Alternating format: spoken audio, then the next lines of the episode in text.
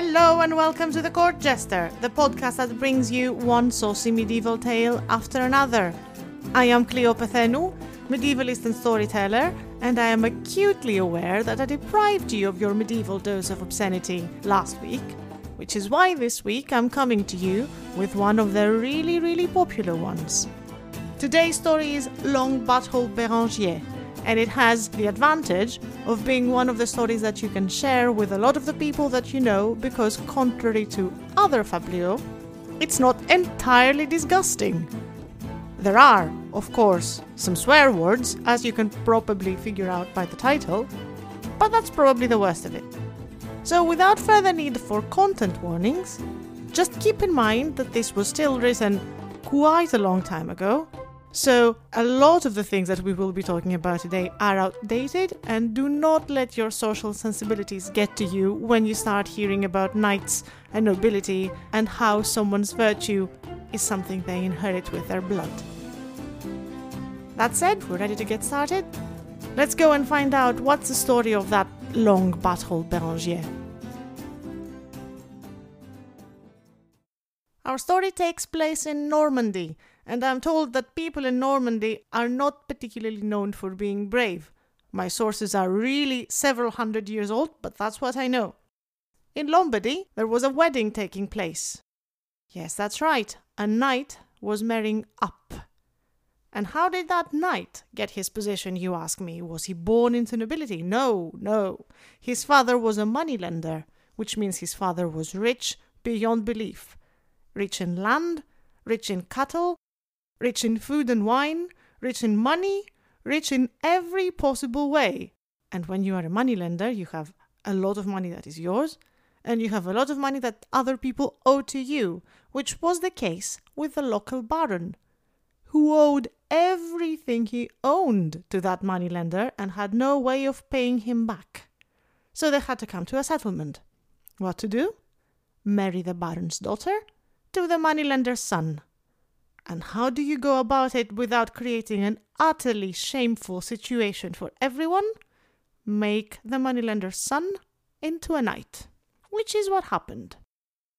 This is exactly why the world has gone to ruin. This is the reason why so many lines, noble lines, end up in shame and disgrace, because they marry below their station, and then these marriages give birth to knights who are craven, coward, honourless, they live for gold, they live for greed, they live for lust, they live for sin, and they never brought any honor to anyone around them, including themselves. But I digress. Back to our story. So the young boy was knighted, and he was married to the young girl, who was told that she was marrying a knight, and so she didn't object much, and stayed with him and looked happy for around ten years. And in those ten years, she found out that that knight really, really loved his comforts. He liked food and drink and riches and nice fabrics, and he liked sitting down and spending time doing nothing. But he never talked about any heroic deeds, he never talked about adventures, he never talked about honor, or any of the deeds knights are generally most well known for. She started suspecting that he'd rather sleep in a barn than find himself wielding lance or sword. He'd rather boast about how great he is, but had nothing of substance to support his knightly title. So the lady started reminding him and casually bringing up her own lineage and how her own ancestors were so reputable and so great, and great songs have been written about them. And everyone knew them for the things they have achieved and for the deeds they have accomplished, and their name was honorable and respected across her lands. The scoundrel that she married wasn't stupid, and he figured out quite quickly that this is happening because something is on his wife's mind. And so sooner or later he would have to somehow prove himself. At first, he pretended to be offended. Lady, are you talking about your family to me? Me, a man so famed that no one in your family can equal in bravery. Do you know what I've done? I'm no slouch. No one ever stood against me and prevailed. You've never heard of anyone who lost by me because they're all dead. You should see them. Whenever I encounter any of my foes, they either turn around and run or never run again. That's why you've never met any of them. And so another night went by, and the next day, at the break of dawn, our knight woke up and ordered his servants to bring his armor. He had a really nice armor, a very shiny one too, because it was mostly unused. So he got equipped head to toe, and when his arming was complete, he took his sword, he took his lance, he took his shield, and went to the stables to get his horse. As he was riding away from his house, he was thinking, What am I going to do? Because there was no way that he could come back in the house without a story to tell and evidence to prove it. But also, he had no particular desire to find himself in any type of adventure. So he looked around to find the next best place to go, looked at the forest, and galloped in. He kept riding until he reached the thickest bit of the forest, and there, far away from everyone, he dismounted his horse, tied it on a tree, took off his shield, hung it from another tree, and started beating it with his sword with such fury that made enough clamour to think that the demons from hell were fighting in those woods that day. Then he took at his lance, breaking it down to two, then three, then four pieces, spent the entire day basically ruining his arms, banging them against each other.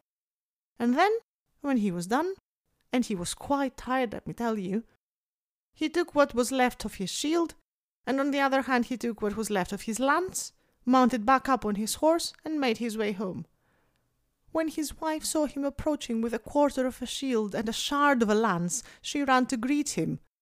But as she approached, he kicked her hard and said, Begone! You have no right to touch a knight so good and glorious as me. I had one hell of a day.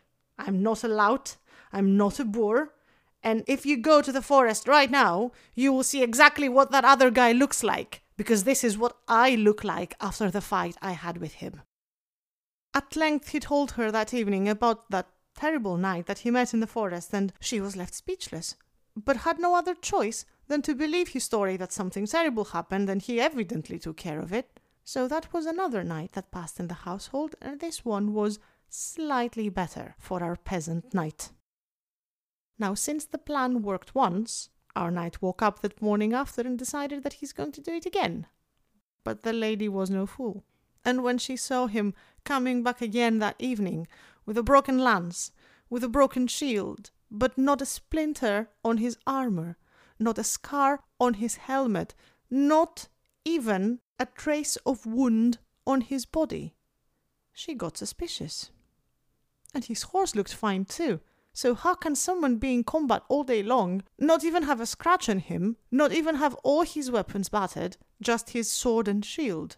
Hmm, something is up, and I'm going to find out what, she told herself. Meanwhile, he kept boasting about how his enemies were all routed, and he is very, very tired, and he has been incredibly valiant today, and there's no one in her family that can match him for honor and glory. Yes, yes, darling, sure you did, she said, and led him to the bedchamber. And as he snored, she made her plan. The morning after, sure enough, our knight went about the same business, got all armed up, took a new shield, took a new lance, went up his horse, and rode away. But no sooner had he left that she, his wife, the noble lady, did the same. She ordered the servants to bring her her own suit of armor, and she got a lance, and a sword, and a shield, and a horse, and swiftly rode behind him. She saw him getting in the forest, and then she followed, and not long after she heard such noise, such clamour of weapons beating against one another that she thought this must be a great fight.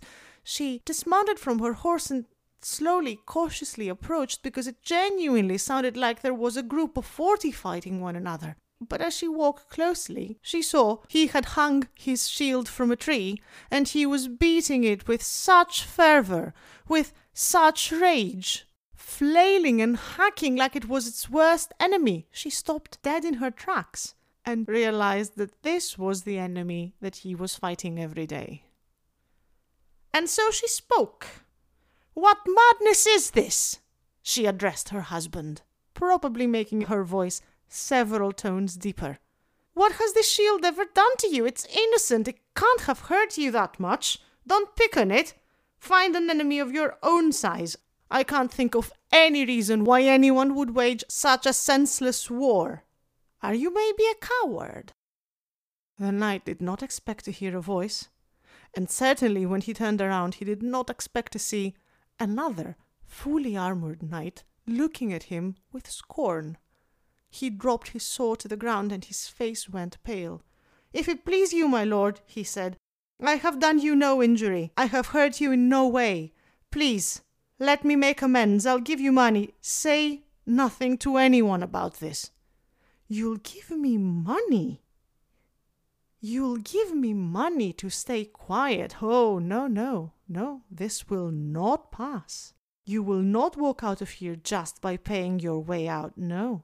You'll either duel me, and I promise you, if you lose, I will chop your head clean off. Or you will admit that you're a coward, and I will turn around and you will kiss my asshole. Or close nearby the asshole. That's okay too. The knight was shaking in his shoes. The prospect of actually engaging in a duel with another knight was really not what he signed up for when he went out of bed this morning, so it really didn't take him long to decide. My lords, he said, I've sworn to fight no man. So if you promise to not say anything about this to anyone, I will do as you please. All right then, she said, turned around, lifted her tunic, and presented her nether parts for him to kiss. Slowly he approached as she was moonlighting him in the middle of the forest, and he was so upset that as he looked down her nether parts, which he had seen before, he thought that maybe asshole and cunt were a bit too close, and he thought, that must be one hole. And he exclaimed, I've never seen a hole big as this. Now kiss it. And so he did. The filthy kiss, the proof of his own cowardice. The lady didn't wait. She stood up and went towards her horse. No, wait, he called her. Please, if it please you, my lord, let me know your name. You've won this game. I, it's only fair that I know who beat me. Oh, and you will know that name all right, she said. My name is unique, and I'm the only one who has it. My name is Long Butthole Berengier, and my job is put craven louts like you back in their place.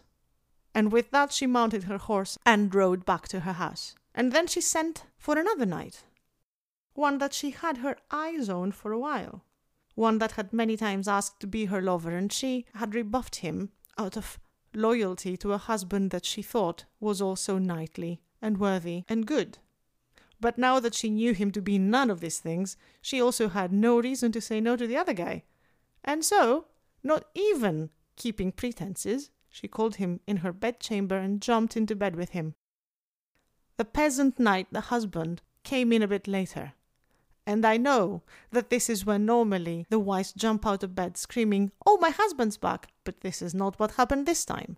This time, the lady could not care less. The servants told her that her husband's back home. She didn't even leave the bed. The servants told her that he was coming to her bedchamber. She didn't even kick the lover out. And so, as he opened the door and came in, he saw her in the sweet embrace of the other knight, her new appointed lover.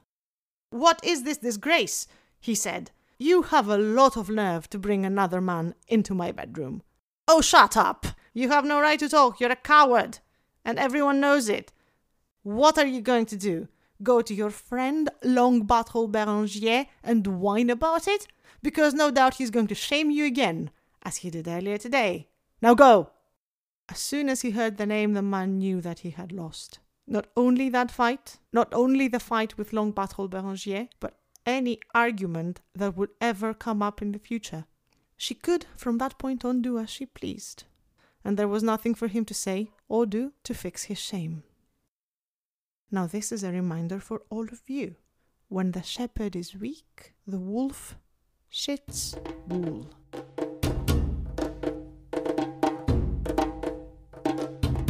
This was the story of Long Butthole Berengier. This is one of the few stories when the woman dresses up as a knight and out-knights her husband. There's quite a few of those that we will end up talking about. But if you liked what you heard, please subscribe to the Court Jester on Spotify or wherever else you get your podcasts. You can also tell everyone you know about how great this is. And if you are so inclined, you can support us on Patreon. I have put links for this in the show notes, where I've also put links about the translation that I'm using and the title music. The court jester is the word of a medievalist, me, and your patronage will give me a sense of achievement that I don't otherwise get, and the ability to bring you more stories from the Middle Ages. Thank you for listening. Until next time.